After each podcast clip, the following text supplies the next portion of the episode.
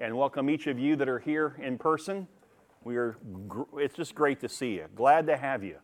And uh, we're now getting into that part of the year where things, well, I would say slow down, but that's just not true, is it?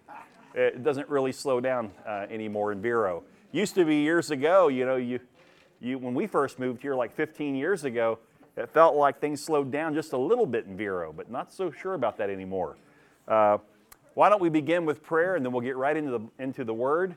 We've been studying 1 Samuel, the study of the kings, learning great life lessons from Saul, from David. And when you use those names, obviously, we, we're telling you that not every lesson that we're learning is because they did it right. uh, we're learning from their mistakes as well. And that's what God would want us to do. It's interesting, the Bible does not hide the ugly stories, it doesn't take away the difficulties. And it forces us to dig deeper in the Word to understand those difficulties. And also, uh, it reveals to us that these people that we're reading about, these men, of, men, and, men and women of God, uh, are just like us. They, they, they struggled with sin, it, it was real to them.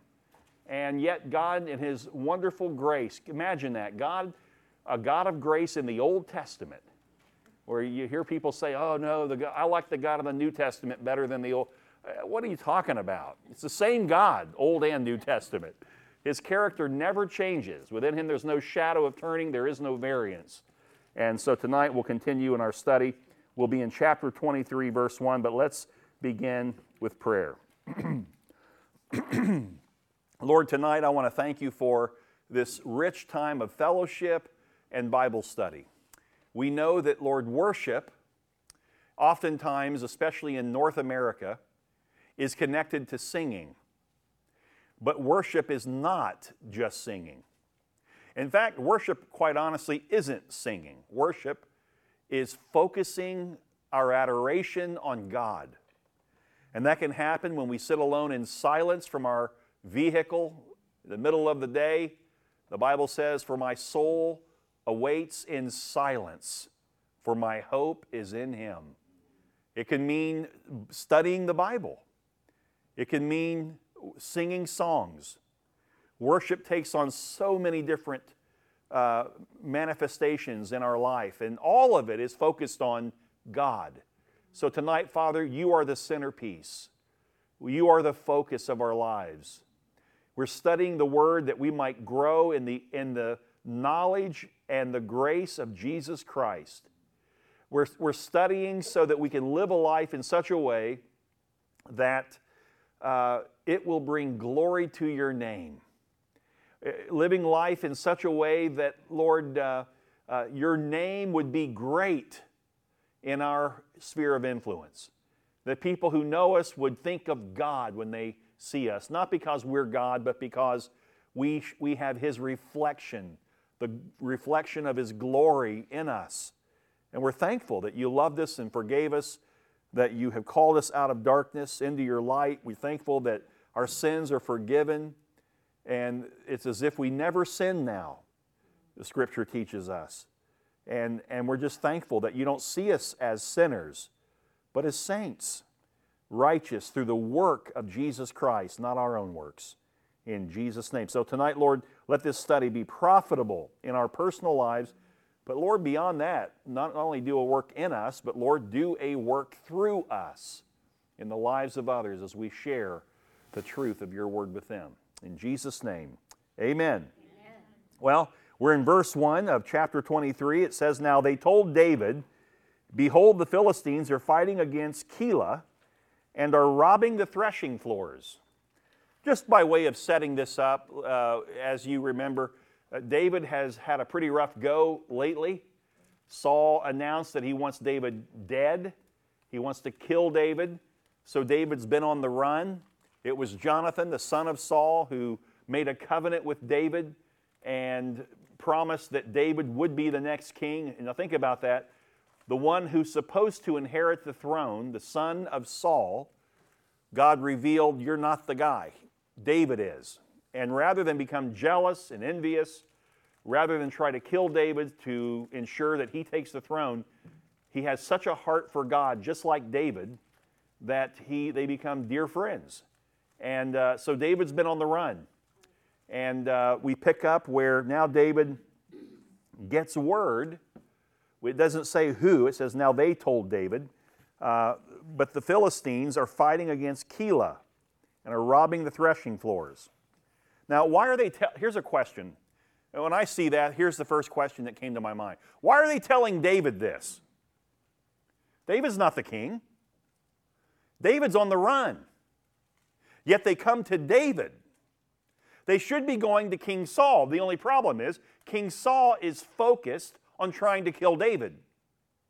King Saul is not being led of the Spirit of God, he's being led by his flesh and the fleshly desires that are driven by bitterness and anger and resentment and jealousy and envy.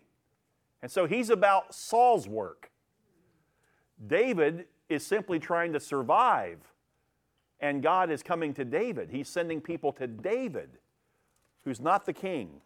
And he's saying, David, I want you to do the king's work. Now, this is very interesting to me. The threshing floors were located in the lowlands of Judah. Uh, Keilah would have been just northwest of the city of Hebron. Uh, remember now, the Philistines are the perpetual enemies of Israel and now they're robbing the food supply of the people of Keilah. The threshing floors are where they would thresh out the, the, the grain. And uh, it was the lowlands, they were flat lands, and they would, they would, they would thresh out all the grain, the wheat and the rye and whatever. And uh, uh, Philistines would come in and they would, they would seize all the crop. And now they're even wiping out the threshing floors. And uh, Saul should be focused on that. He's not. Verse 2 Therefore, David inquired of the Lord, Shall I go and attack these Philistines? And the Lord said to David, Go and attack the Philistines and save Keilah. Uh, that, that's interesting to me. Uh, first of all, that God is actually in, in discussion with David about the king's work. God sees David more as a king than he does the king. And secondly, what's very uh, encouraging to see here is when David hears about the problem, it says he inquires of the Lord. See, God loved his people too much to let them suffer under an unattended, unfaithful king. If Saul wasn't up to the task, God would raise up a man who was. So here we have David acting as the king, even though he's not yet the king. And notice, David doesn't assume the role of king after these men come with this news that the threshing floors are being destroyed, the Philistines are attacking the men of Keilah, David doesn't just get up and run out and take care of it like it's his business. He seeks God first. He first asked the Lord if he should deal with the matter in Keilah. And the Lord responded and said, Go. Now, I know a pastor who used to say, To see the need is to hear the call. And on the surface, that sounds right. If you see a need, go meet the need. That's what he was saying. And in certain situations, that is right. But as a general rule, that's terrible advice. To see the need is to hear the call. Where is the time before the Lord to discern what God is saying?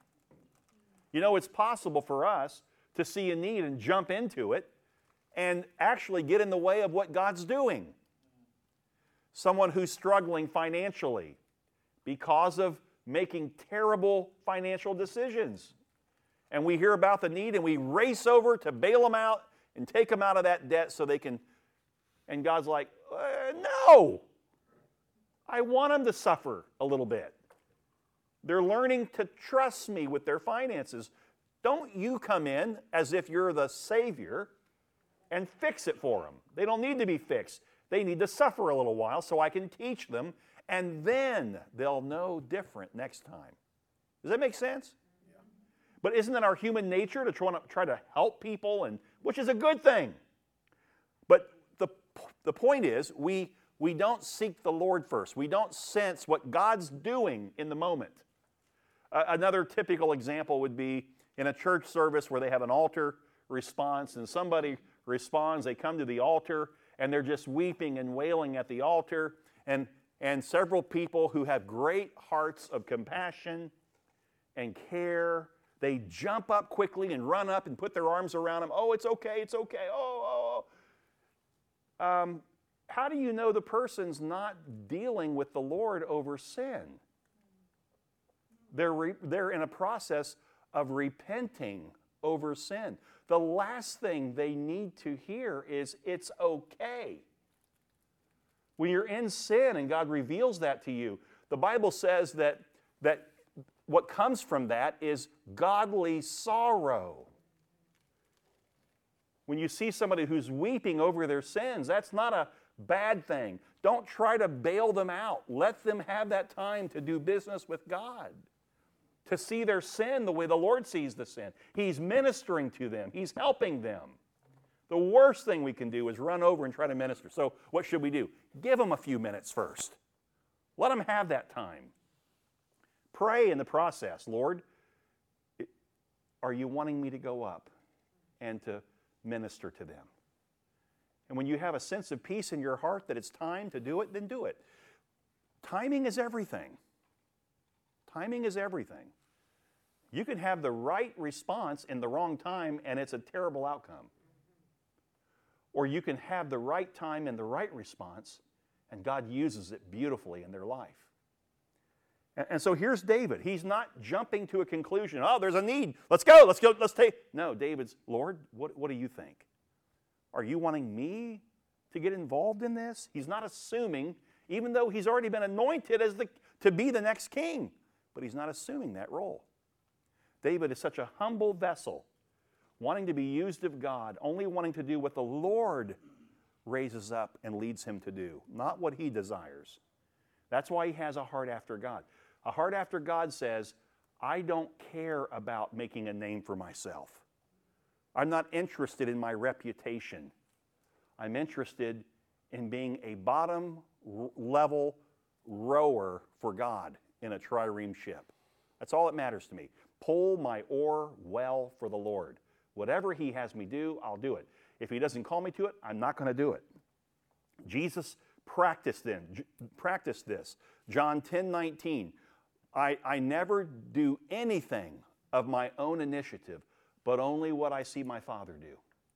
We're talking the Son of God, the second person of the Trinity, in, who's incarnate in flesh, yet fully God. And He is still on earth never initiating anything apart from his Father.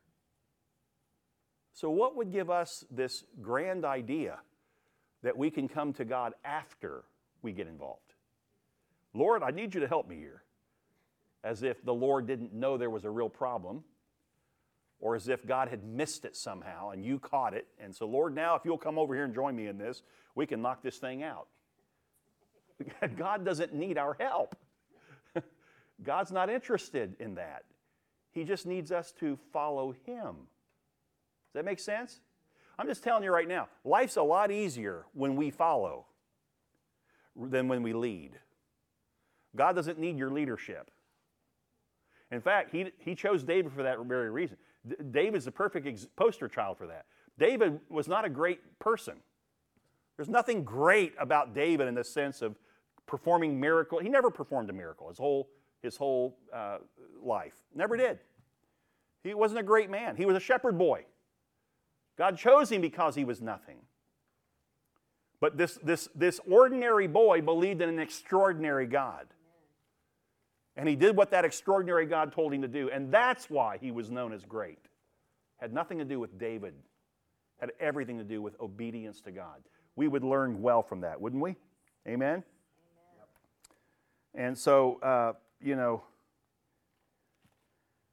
sometimes we get out of our head and we, well, maybe we're in the wrong head. You know, we're just trying to fleshly think everything through. And, and uh, I, I've seen so many pastors wreck in life because they got out ahead of the Lord.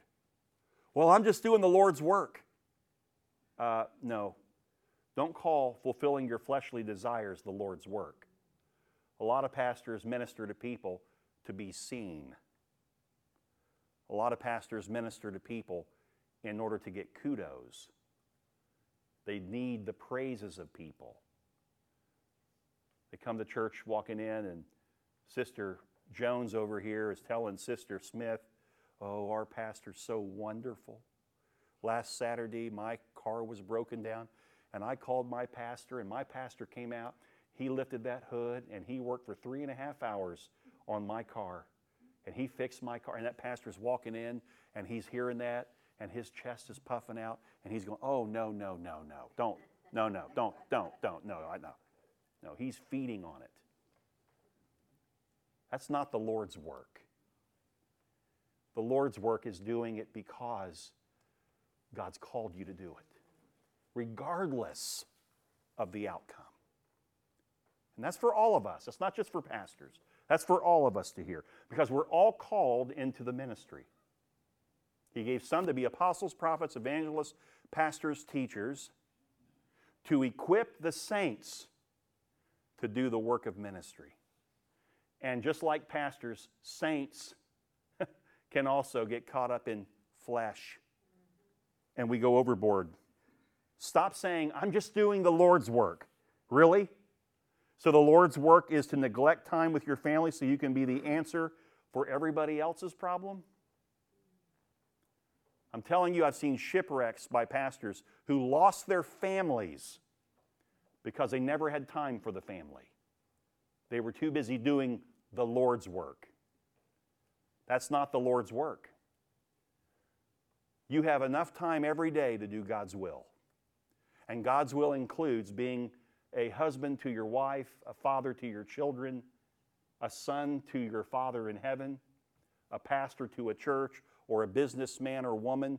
You have just enough time to do God's will every day. You don't have to neglect the things that God has given you to be first and foremost uh, the first priority of your life, your family, to, to, to neglect them to take care of the church.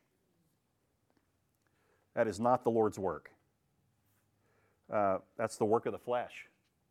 Again, to be seen, to be praised, to be people's Savior.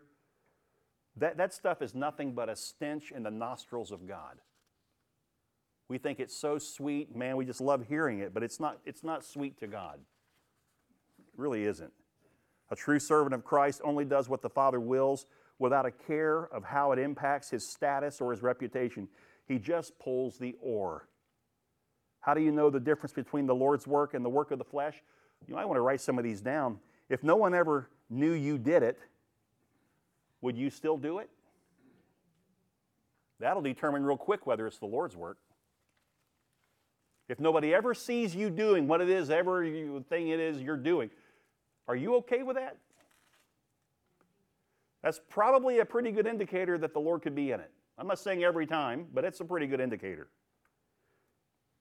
When you finished helping them, did it cost you to the point of personal sacrifice? That's a good sign that it might be the Lord's work. It's amazing how we do things in order to get something in return. But the Lord's work isn't about you getting the return. God does give you a wonderful return on your investment of service to Him. But it might not manif- manifest in the ways that you're thinking. You're, you should not focus on that part of it. Did you get offended when you finished that work and they didn't say thank you? They didn't appreciate you the way you thought they should have. I can promise you that's not the Lord's work. If you get offended when people don't give you kudos for what you've done, that's a fleshly work. That's connected to your pride, not to the Lord.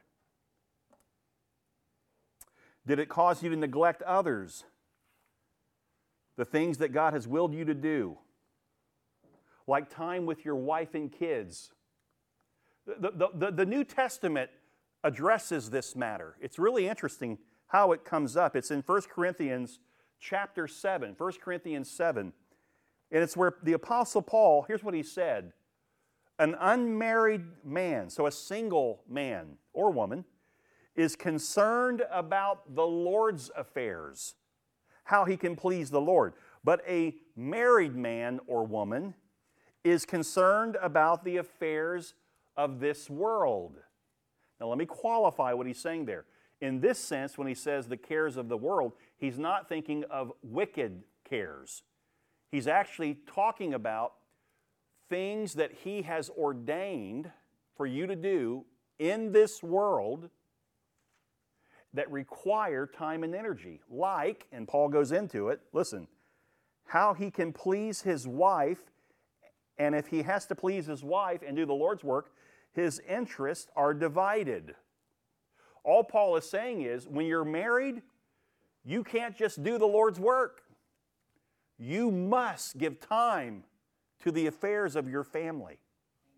It's going to pull, it's going to cause you as a married person not to be able to here if you're single, this is good. If you're single, Paul's saying you've got more time to give to the work of the Lord than a married person does.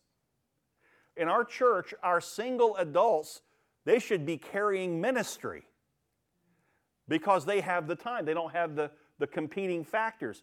Those of us who are married, Paul's saying, don't neglect your family to do the Lord's work. You did that when you were single. Now you're committed to marriage, so you've got a responsibility. Make sure you don't neglect your responsibility. Some of you are saying, yeah, but doesn't the Spirit and the Scripture say we should bear one another's burdens and so fulfill the law of Christ? Yes. And three verses later, Paul said in Galatians chapter 6, bear your own burden. The first burden he talks about there in the text bear one another's burdens and so fulfill the law of Christ. That is, that word burden speaks of an overwhelming burden that someone is hit with. It speaks of a catastrophe and it needs an emergency response. He says when people are in that situation where they are in something that's way more than they can bear, bear their burden with them and fulfill the law of Christ. it's the Good Samaritan story where the Good Samaritan saw a man who was robbed and beaten nearly to death laying in the ditch. And he left his donkey and went down to the ditch and he ministered to the man. He picked him up. He, he, he put salve on his wounds. He put him on the donkey and he took him to someone. Who knows what that Samaritan, what business he was missing? Maybe he had an appointment with someone that was important. But this is where we bear one another's burdens. In that story, we all know this. The Good Samaritan was more Christian than the priest and the Levite, who only wanted to protect their titles, their reputations, and their ministry at the temple. They wanted to be seen. And to touch that man would make him unclean, and they wouldn't be able to minister at the temple. You and I are called by Christ. There are times where somebody's in need, and yes, you are trying to do something. There's been times in my ministry where uh, we had planned a family outing on a Saturday, and I get a call Saturday morning. And it's, a, it's an emergency, it's a catastrophe, and I need to respond and to say to my wife and children, hey, listen, I, daddy's got to go. This is very important, but being with you is not less important, and we're going to do it. We're going to save it and do it and give them, let them know when. Commit to do it. And make sure you come back and you spend that time with them. My kids knew they could always call the church and talk to me when they needed to, unless I'm in a emergency situation. They knew that if dad doesn't pick up the phone, he's dealing with something that's, that's very abrupt, very important, and he's got to deal with it.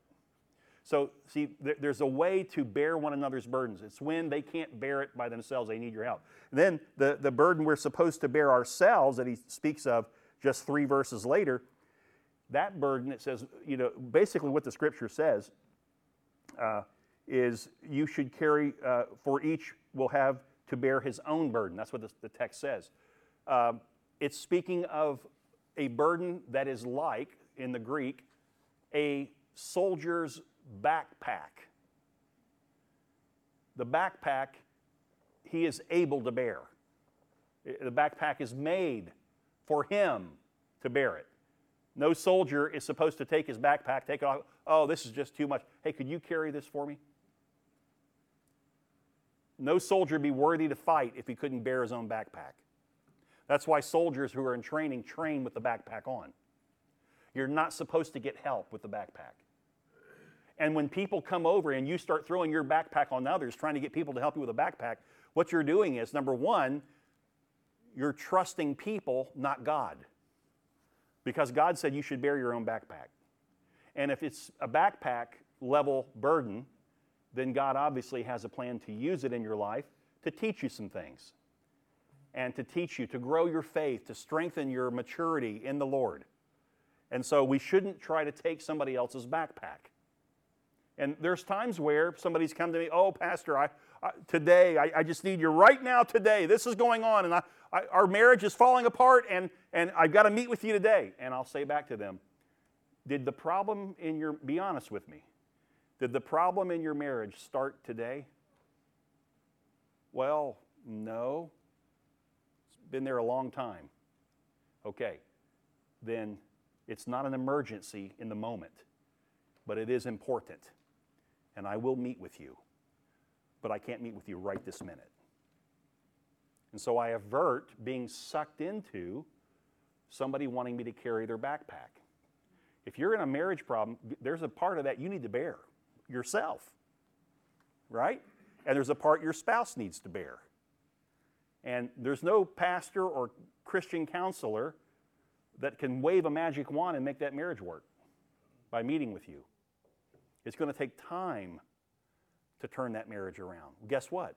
You got to carry a backpack for a while. Does that make sense? This is important for us. You say, why are you sharing this stuff? Because you're called to minister. And this is teaching us how to minister to people. We're learning from the life of David a very positive lesson here. David didn't just pick up and run because there was a need. David sought the Lord first. He wanted to know if the Lord was in it. And the Lord revealed, Yes, I'm in it, do it. And so he, he would take on only what the Lord gave him. We would do well to practice the same routine. Seek God first. Unless it's a catastrophe situation, then get on it. Don't wait. Verse 3 But David's men said to him, Behold, we are afraid here in Judah how much more then if we go to Keilah against the armies of the Philistines? So now uh, let's get the picture. David's already asked the Lord if he should pursue uh, the Philistines, and God said, Yes, pursue them. Now David's men come to him, and out of fear, because they're being chased by Saul and his army, now they're going, Whoa, whoa, whoa, whoa, We're already being chased by Saul, and if we go to Keilah, we're exposing ourselves to be found, and we're going to be in double trouble. So David doesn't knee jerk and berate his men. Oh, ye of little faith, what's wrong with your faith? Trust God. Come on, suck it up. Let's go. No, he doesn't do that. He listens to them and he hears what they're saying. Another great lesson for us. Just because we think we have the right answer, or in this case, even when we know that God's in what we're doing and we're supposed to do it, that doesn't mean you don't listen and listen to what they're saying. And after you listen, you do what David did. Look what it says in verse 4.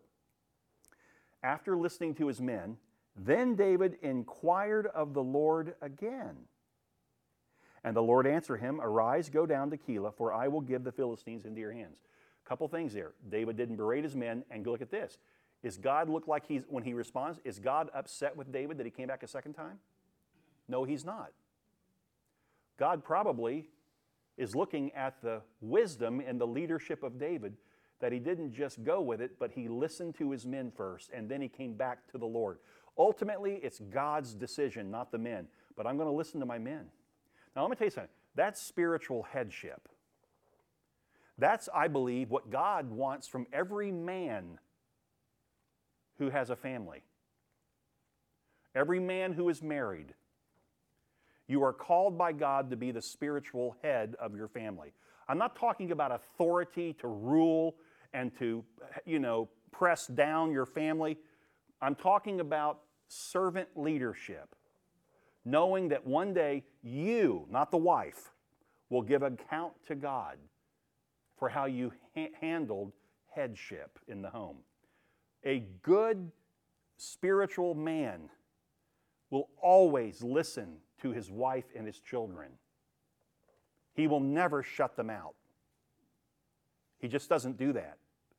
Even if he's prayed and he has an absolute confidence that God is in what they're about to do, but his wife comes back, honey, but, but let's consider this. He's wise to listen.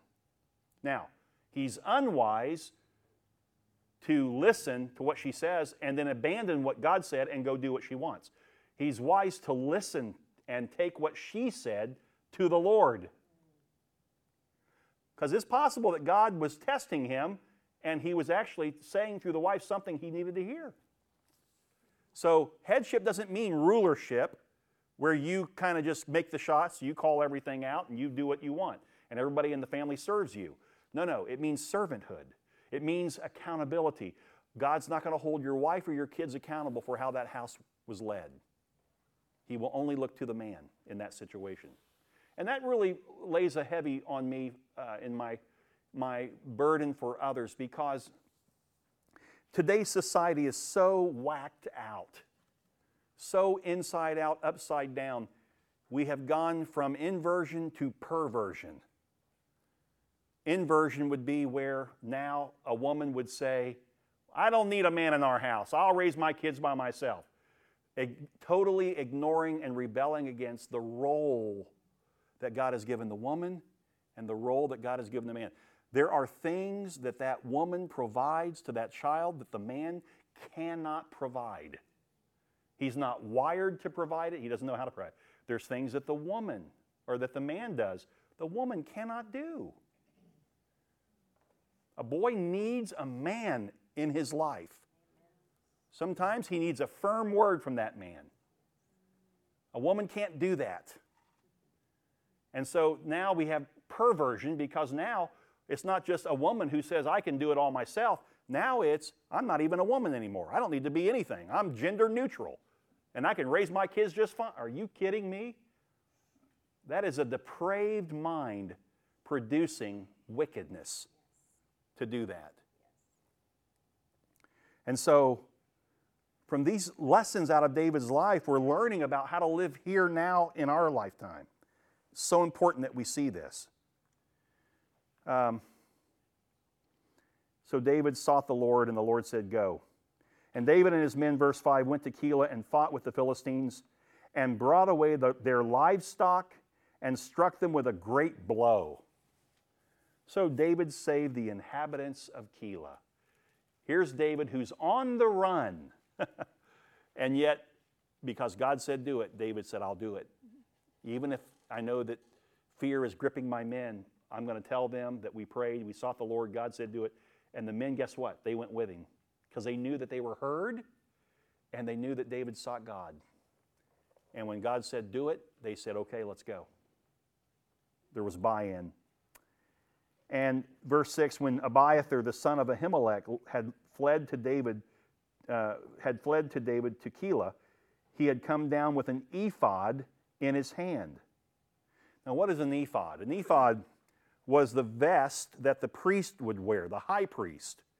Uh, and attached to it were 12 stones representing the 12 tribes of Israel.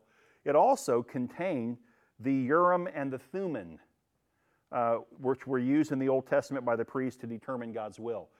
In the Old Testament, God allowed some pretty weird ways for man to determine his will. So if you said, Well, is the Lord telling us to go to battle or not? The priest would pull out of the ephod he'd pull out a stone. One of the two is this is just simply what they suggest happened. He would pull out a stone, and if it was a white stone, it meant yes, go. And if he pulled out a black stone, no, don't go. And that's listen now. That's how God spoke. It wasn't it wasn't goobly gosh. It wasn't weird. It wasn't superstitious. This is how they heard from the Lord in that day. Okay, and and again, in the Old Testament times, priests would inquire the Lord using the Urim and the Thummim, which means light and perfections. And just what these Urim and Thummim were, we don't really know, but I do hear a lot that it's, it's stones. I can tell you what it's not for sure, though. It's not uh, some magical colored glasses that Joseph Smith found with golden tablets. uh, magic glasses that when you put them on, you could suddenly read the hieroglyphic writing. Hier- hieroglyphic writing. Uh, that's what he said, you know. No, that's not, that's not God. Uh, there are those who say that these were actually uh, used by the priest to determine uh, God's will, and I believe it's true. Uh, Scripture shows that it's true. Uh, but it, thank God we didn't continue with the Urim and Thummim, or, or Urim and Thummim, whatever it is. The Urim and the Thummim, sorry. Hey, you try to say that five times quick and see where, where it lands you. What's interesting is as we move out of the Old Testament into the New Testament, under the law, they still would use different methods to get God's will. Remember when the disciples, Judas had now taken his life, he was no longer a disciple, they had to replace him. And so what did they do? They cast lots to determine who the next disciple should be. Matthias. Okay? That's in Acts 1 25 through 26. And of course, that happened before the day of Pentecost when the Holy Spirit was poured out on all flesh. Okay? Um, that's where the cast lots to choose Matthias came from. After the day of Pentecost, when the Holy Spirit showed up, Jesus said he would. I'm going to leave and he will come. I won't leave you as orphans. Uh, now, if you go to Acts chapter, I think it's like 13, you come to uh, the church leaders in Antioch who are praying. They're not casting lots, they're not pulling out the Urim and the Thummim. They actually pray. And the Holy Spirit said, Set apart for me Paul and Barnabas for the ministry to which I'm calling them. So now, for the first time, and this is the way it is now in the church, we seek the Lord for answers and the Spirit that dwells in us. God gives us that sense of peace, that sense of calm, that sense of direction, that sense of contentment over decisions that we're making. We no longer need some kind of a physical. I, I do know a man, he's a friend of mine, and uh, he's a good man. He's a, one of the best elders I've ever worked with, and he was part of our church in Palm Beach Gardens. And he was raised in the Methodist church, I believe, and he was taught don't ever darken the door of a church of God. Now, uh, in many places throughout the Southeast, when you say church of God, you're speaking of a very Pentecostal church, very uh, expressive, people very loud, expressive in the service. And his mother, I think it was his mother or his grandmother, kept saying, No, don't ever go in one of those churches. People are crazy in there. They're hanging from chandeliers, they're jumping pew chairs. Don't go in those places. So, so, so he, so he, so he, uh, he told me years later, after he became part of our church, it was a church of God, but it wasn't a Pentecostal church of God. Uh, he told me, he said, Here's how I came to this church. Goes, I'm embarrassed to tell you. He said, But I was worshiping at the Methodist church and I'd pass by church in the gardens every Sunday, and I would pray, "Oh God, help them, just bless them, and but help them, Lord, help them, show them the error of their ways," you know. And he wouldn't go in. He said, "Finally, I was so intrigued, I wanted to go in." He said, "So I took a quarter, and Lord, if it's heads, I'll go in, and if it's tails, I won't." And he flipped it, and it was heads. And he, then he said, "Oh, it can't be right." he said, "So Lord." I'm going to flip it five times. If five times in a row it's heads, I'm going in. If it's tails, I'm not. He flipped it five times and it was heads. he said, That's, That gave me the confidence to go into the church. Now, I, I'm not going to tell you that was the Lord, but I'm not going to say that it's beyond the Lord either, right? God can do whatever God chooses to do. But we're not to rely on those types of methods. We're to rely on the Holy Spirit. That's the point here. Okay? That's the point. Uh, uh, James 1 5 says, If any of you lacks wisdom, let him ask God, who gives generously to all without reproach, and it will be given him. There's your promise. If you ask God for wisdom, he will give you wisdom. But let him ask in faith, with no doubting, for the one who doubts is like a wave of the sea that is driven and tossed by the wind. For that person must not suppose that he will receive anything from the Lord. He is a double minded man, unstable in all his ways. So when you ask for wisdom of the Lord, God will respond to you. Sometimes God's, He responds by His word. He turns you to a passage, and the passage has the answer. Sometimes it's through another godly believer.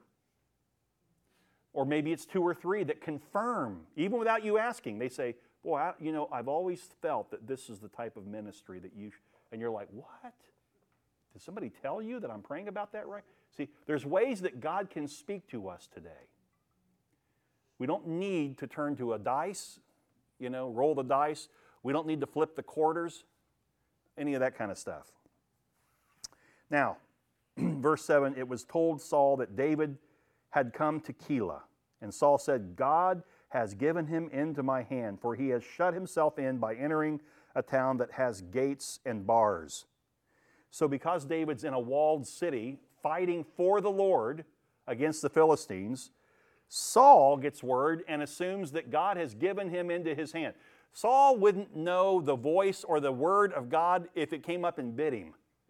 He has no clue what God's doing, yet he knows the lingo.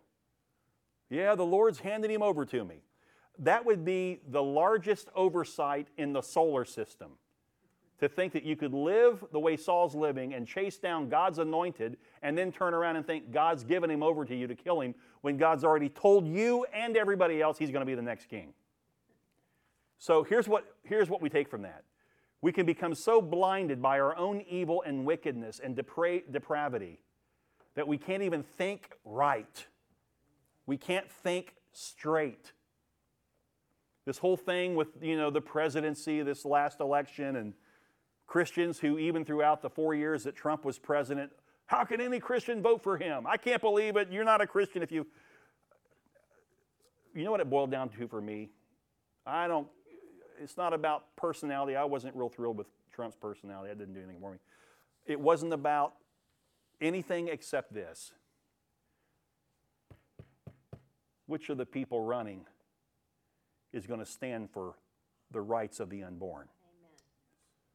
Who truly wants life? Because how they vote on life, how they believe on life, is how they'll treat your personal property. If they don't respect life, they won't respect you. And they won't respect the things that God has blessed you with. You don't have to go anywhere else except right there. You can look at everybody sitting in Congress right now, and that's the only thing that really matters. Honestly. That's what it comes down to. How anybody can think that it's right to have anybody in any order of government, whether it be local or state or national, who doesn't respect life, that somehow God's going to bless that. Makes no sense to me. If I'm stepping on toes, move your feet. Honestly, everything we do in life ought to be based upon the Word of God.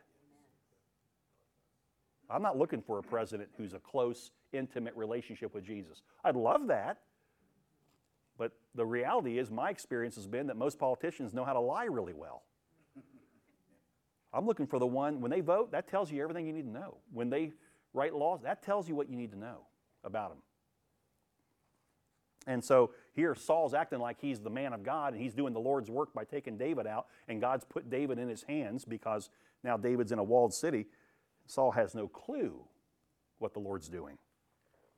So Saul summoned all the people to war to go down to Keilah to besiege David and his men. And David knew that Saul was plotting harm against him. I guess the same God that told that, gave, that handed David over to Saul is telling David that Saul wants to kill him and how to get away. That doesn't make sense, does it? God can't be doing both. And so David said to Abiathar the priest, Bring the ephod here. Oh, what's that? What are we doing here? So, what's David's response hearing that Saul's coming down after him? Let me inquire of the Lord. Did you read anything in there when Saul got word that David was in that city? Did it say anything about Saul seeking God for what to do? No, he just automatically said, Boy, the Lord's put him in my hands. Yeah. So this is really interesting to me. David seeks the Lord again. And then David said, verse 10, O Lord, the God of Israel, Your servant has surely heard that Saul seeks to come to Keilah to destroy the city on my account. Will the men of Keilah surrender me into Saul's hand? He's asking God a question. What does the scripture say? If you ask for wisdom, God will do what? Will Saul come down as your, as your servant has heard? O Lord, the God of Israel, please tell your servant. And the Lord said, He will come down. Then David said, Will the men of Keilah surrender me and my men into the hand of Saul? And the Lord said, They will surrender you. Now, this is very interesting to me. These years where David's being chased by Saul, these 10 years, these are not wasted years. These are some of the richest fields for growth that David will have his whole life. And much of that growth, listen, please hear me tonight. The growth that David experienced in these 10 years came because tremendous setback, his own failure, his own disobedience, the betrayal that he experienced from those that he thought loved him, a king chasing him down like a dog, and that's what Saul said. And these were the years God chose to do the greatest work of growing David, maturing him. We need to hear that. It's not the easy times that we grow in the Lord, it's the tough times that reveals our true character and how much we love God. When you seek the Lord in times of difficulty and you obey God in times of difficulty when it's not easy, when you want a way out and God says, I'm not giving you a way out, but I will be with you as we go through it. Only the mature will, will, will stay with the Lord. So here's David seeking the Lord for what to do in a very difficult situation.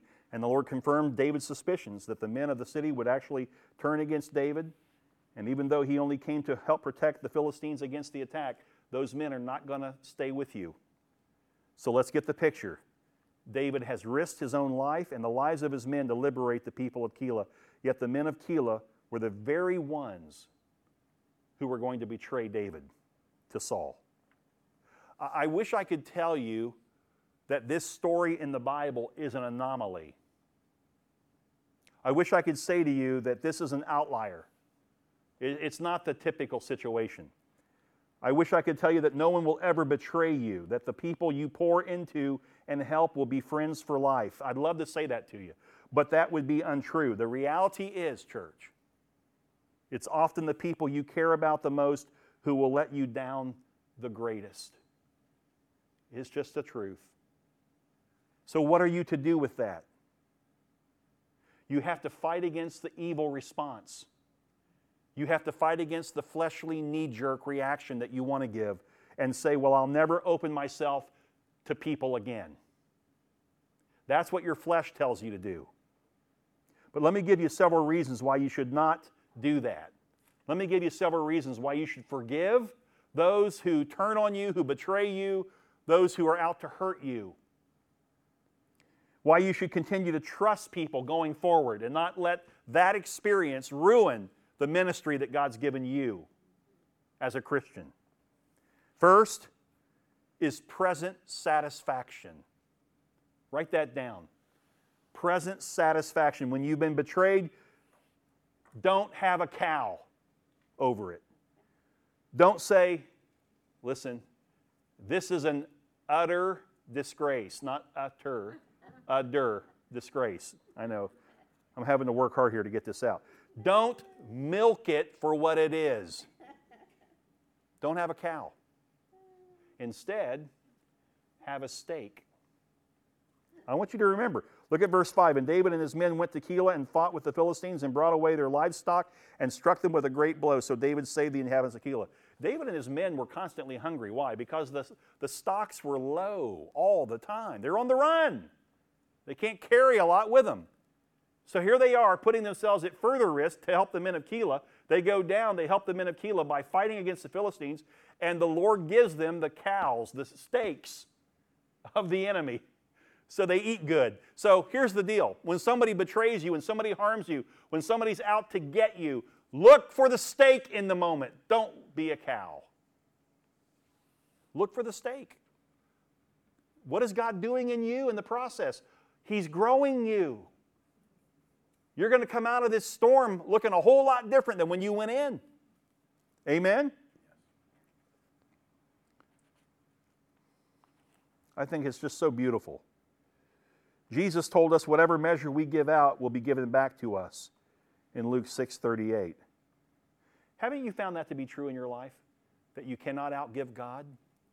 And when the giving hurts, when the giving comes at great sacrifice, oftentimes that has the greatest value to you because the, the benefits flow back to you. It's wonderful. See, when I, when I share with someone else when it's not easy, when I start trusting people again, even though there's part of me that wants to close up and not trust, but when I do it, now I'm opening myself for the Lord to change me, to bless me, to grow me. If I just hold back, there is no growth. There is no change in me. Whatever I had, that's all I have. But when I put it out there, when I share with someone else, my own faith grows. When I pray for someone else, guess what happens? My prayers become more passionate. My prayers become real again. You ever gotten to a place in your prayer life where, man, I just don't feel like it's just a perfunctory duty. I don't feel like it's really accomplished. Maybe it's because you're not putting yourself out there far enough. You're not extending beyond your comfort zone, dealing with matters that are not easy to deal with, dealing with relationships that are not easy to deal with. And if you'll just get on with it and forgive them and reconcile with them, then all of a sudden passion comes back into your prayer life. Pray for them. It's amazing how that works. It's called the law of reciprocity. Give, and it shall be given to you. The second reason why people we should help people after a betrayal and, and keep ministering to people, just because somebody betrays us doesn't mean we stop ministering, is because of the eternal remuneration. Eternal remuneration. In Matthew 5 11 and 12, listen to what Jesus said about those who speak against you, who wrongly accuse you, who falsely make accusations about you and because you're trying to stand for truth, you're standing for Christ, you're lifting up the gospel. Listen to this. Blessed are you when others revile you and persecute you and utter all kinds of evil against you falsely on my account. Rejoice and be glad, for your reward is great in heaven, for so they persecuted the prophets who were before you. Why did they persecute the prophets? Because the prophets said what was right, not what was wanted, not what people liked to hear. They didn't tickle the ears, they just told the truth. And the Bible says that for the prophets, there's a great reward in heaven for them because of that. And the same is true for you. In other words, if you're put down or betrayed or doing right, Jesus would say you're going to have a great reward someday. Just remember that. Remember the time when I was really at a low point because I was taking on a lot of hits and, and people coming at me in the community because of a position that I held scripturally, which I to this day have never denied and I never will. It's the truth of the Word of God. It's, it stands forever, right? So how can I deny it? But at the moment, it weighed on me because it was a lot coming at me from different directions. And I remember somebody on a phone call said, How are you doing? I said, Oh, you know, I'm starting to go a little bit sour. And they said, Dude, you should be so pumped up and excited that you're suffering for the Lord. There's a great reward for you for doing that. Isn't that wonderful that God's put you in a place of persecution? What a wonderful blessing in your life. and it, it turned me. I'm like, yeah, you're right. What am I thinking? And it changed everything. I thank God for that person to this day, them doing that to me. Uh, verse 13, let's get on. Then David and his men, who were about 600, arose and departed from Keilah and they went wherever they could go. And when Saul was told that David had escaped from Keilah, he gave up the expedition. And David remained in the strongholds in the wilderness, in the hill country, and the wilderness of Ziph. And Saul sought him every day. So David continues to run around and hide. Now he's moved over into the hill country of Ziph. Write this down. The word Ziph literally means, listen to this, refining place. What a great place for David to go, to place where God can continue his work. In the refining process, a smelter would heat ore to the point that the ore becomes liquid. Think about that. Why? Because as in that in that type of heat, all the dross, all the imperfections that are in that ore, they're out. The heat is what purifies. And you say, well, how long should they keep it in the heat? Until, as you look at that, that ore that's coming out as a liquid, it's so glassy that literally you can see your reflection in it. God puts us in these refining places where the heat is so great, and He's doing a work in us as we trust Him and lean upon Him, keep our eyes on Him, until finally, in that heat, all of a sudden, people begin to see God in us. God's done a work. And it's not like it's one time that we're in the heat, right? I mean, the heat seems to come around a lot.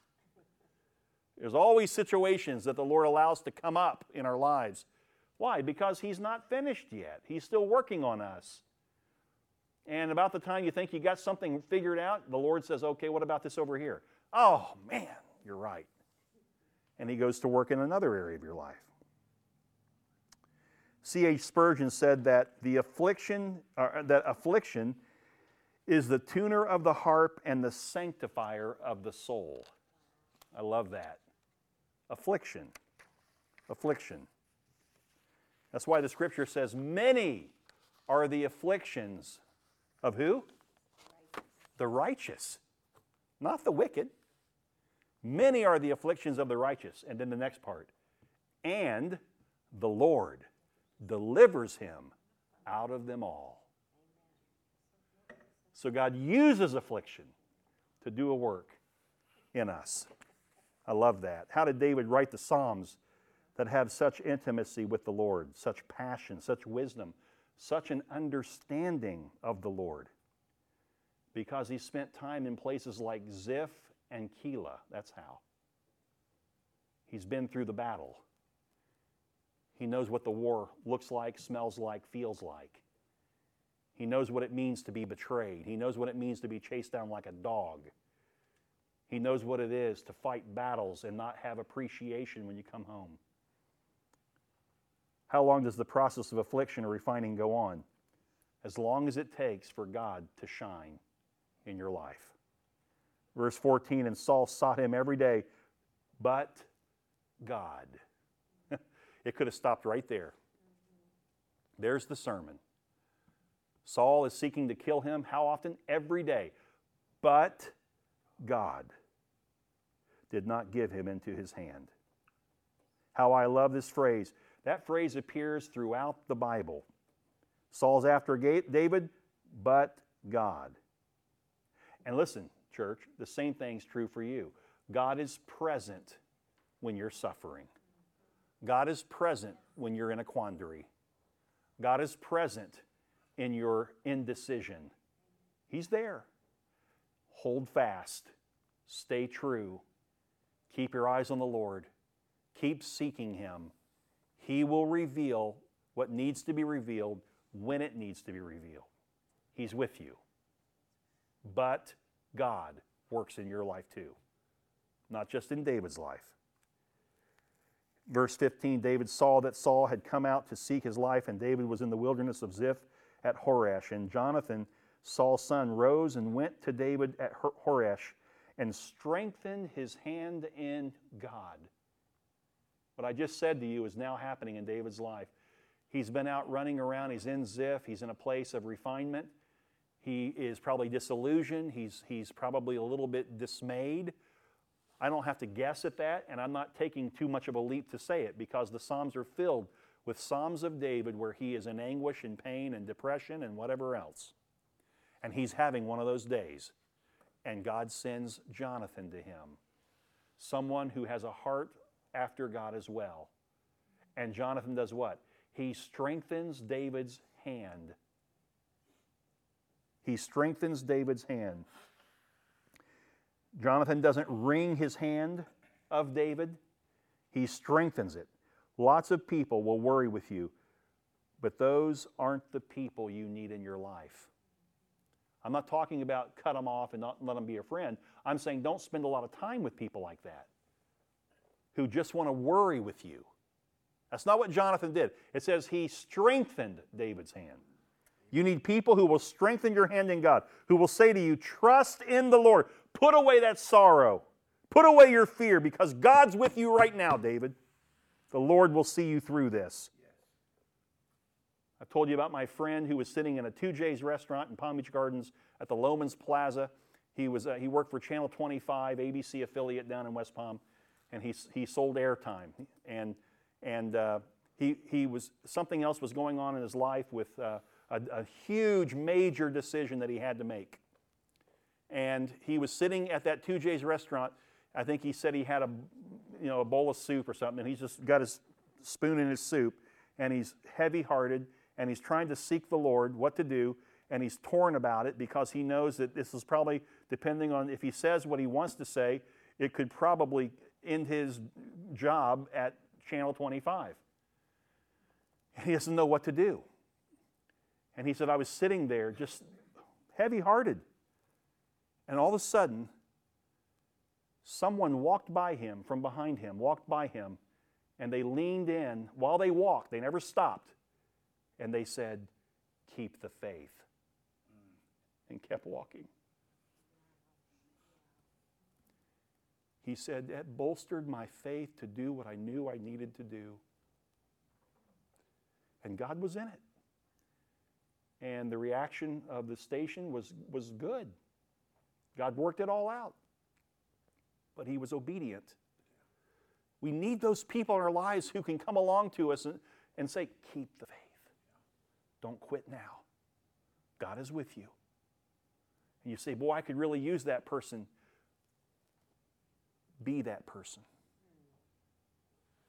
You be that person and watch God send people like that to you.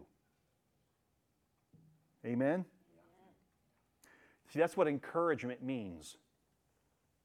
To encourage, encourage means to put courage in someone. Look for ways to encourage. I'm not talking about some life coach, Tony Robbins, self help guru thing that you say, it's inside, just let it out. No, no, no. I'm talking about using Scripture, turning the person to the Lord. Hey, don't you quit. The Lord is with you. You're not alone. The Lord is, you're not alone. God is with you right now. Let God comfort you. Let God encourage you. Let God strengthen you. Let God give you the wisdom you need to get through this. See, that's what we need. We need it.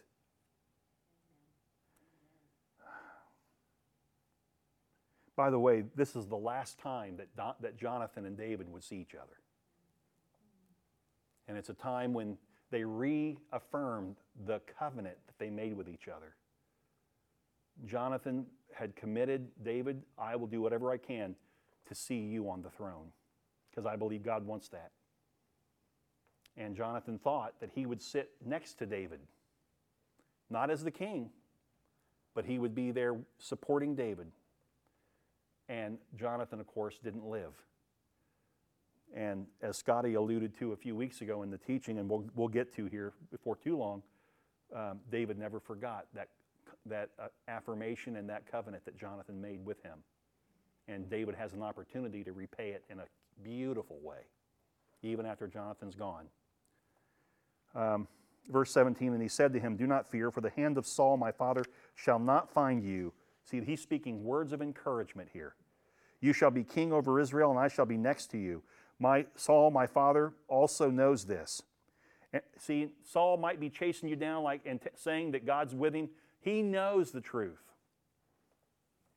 And the two of them made a covenant before the Lord. David remained in Horesh, and Jonathan went home. Don't think that that's the first covenant. This is simply a recommitment of the covenant. And not that they, that's not a bad thing. That's not a sign of weakness. That's a sign of strength hey, I'm, I've never given up on the covenant we made. Sometimes it's good to go back to somebody and say that to them, you know? Hey, that covenant we made, it's still good, man. say it to them, let them know it. Uh, verse 19 Then the Ziphites went up to Saul at Gibeah saying, Is not David hiding among us in the strongholds at Horesh on the hill of Hachilah, uh, which is south of uh, Jeshimon? Now come down, O king, according to all your heart's desire to come down, and our part shall be to surrender him into the king's hands. So now, not only did David re- receive the betrayal of the men of Keilah, now it's the men of Ziph who are going to turn him in. But remember what Ziph means. It's all about refinement. So God's going to use the men of Ziph to turn on David. And yet God's going to use that for David's sake, not for their sake, but for, the, for David's sake.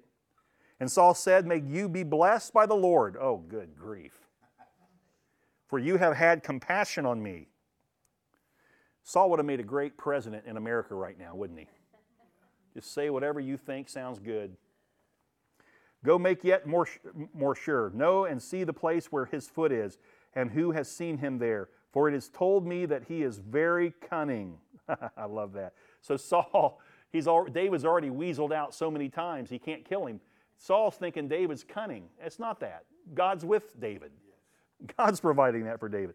Verse 23 See therefore and take note of all the lurking places where he hides, and come back to me with sure information. Then I will go with you. And if he is in the land, I will search him out among all the thousands of Judah. And they arose and went to Ziph ahead of the Saul. Now David and his men were in the wilderness of Moan, or Maon, uh, in the Arabah, to the south of Jeshimon. And Saul and his men went to seek him. And David was told, so he went down to the rock and lived in the wilderness of Maon. And when Saul heard that, he pursued David in the wilderness of Maon. And Saul went on one side of the mountain, and David and his men on the other side of the mountain. I love it. God, Saul's so close and yet so far. God put it so that they're on the different sides of the mountain. And David was hurrying to get away from Saul. And Saul and his men were closing in on David and his men to capture them. So w- w- let me tell you the picture because you don't see the geography, you can't see it. But if we had a topography, you'd see that David now is in a place with a mountain, uh, a, ridge. There's these mountains, and he's in the corner, and uh, there's nothing but mountains. He can't go anywhere. And Saul's pressing in on him. So Saul's going, finally, I've got him. I'm going to send my men in and take care of this, this business. Uh, and then look what it says. And as Saul and his men were closing in on David and his men to capture them, a messenger came to Saul saying, Hurry and come, for the Philistines have made a raid against the land. They're coming to the homeland. They're about to raid. Who do you think set that up? It wasn't David. David's just trying to obey God one step at a, at a time. God's doing the work. God is going before David. Saul, get back home. The Philistines are mounting an attack on us.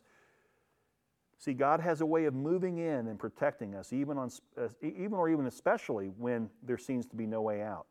Verse, I bet everybody here can give a story when you thought there was no way out and God provided a way.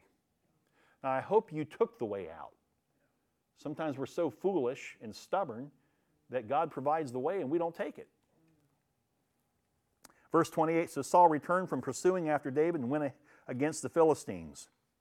And therefore, that place was called the Rock of Escape. I guess so, huh? Uh, others call it the Rock of Protection.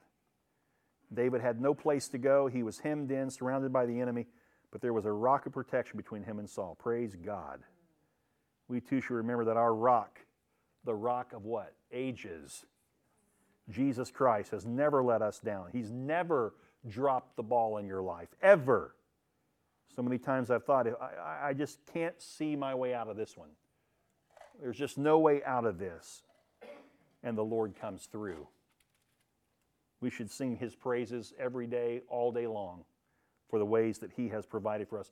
And somebody say, Well, I'm not sure about that. Well, if you make it to he- if you're saved and you go to heaven, I'm going to tell you right now, God's probably going to play back your life the times he spared you when you would have died and didn't even know it. the times he, he protected you. 2 Timothy 2:11 The saying is trustworthy. If we have died with him, we will also live with him. If we endure, we will also reign with him. If we deny him, he also will deny us. If we are faithless, listen, he remains faithful, for he cannot deny himself. He's made the promise. You're part of the promise. Without ever striking a blow, without ever shooting an arrow, without ever hurling a spear, David was delivered from the hands of Saul's men. Sometimes when we try to make, take things in our own hands, we only make matters worse. God would say to you and I, Let the rock be your protection. Watch and see what I'll do as you trust in me. And verse 29 And David went up from there and lived in the strongholds of Engedi. Engedi means the Mount of the Kid.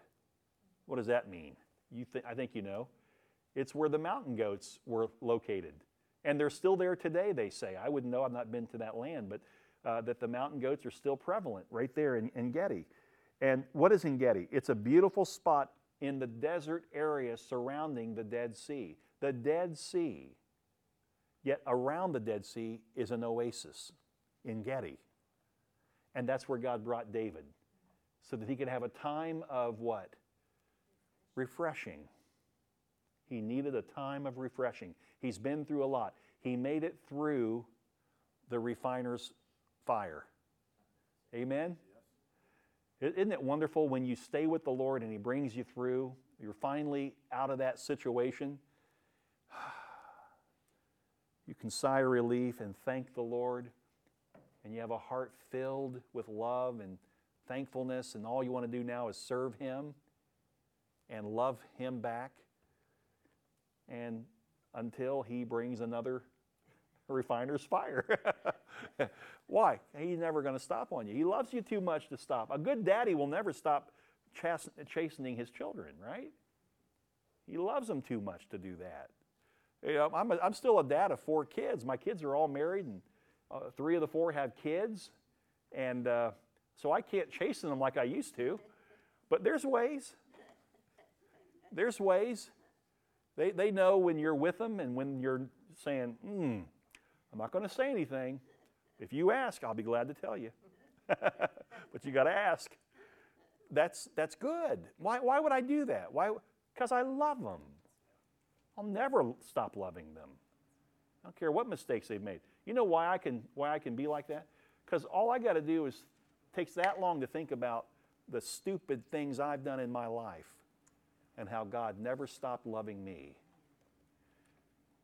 When I was rebellious, He was merciful.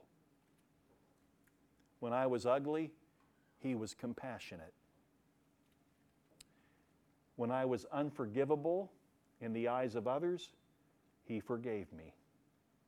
And the Bible says, when you've been shown a lot of mercy, it makes you want to show mercy to others. So stay with the Lord. Trust Him every day. Stay in His Word.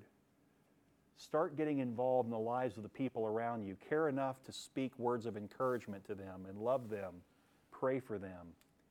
Make sure that you practice in front of them, taking everything before the Lord and not just making a decision and giving a knee jerk reaction.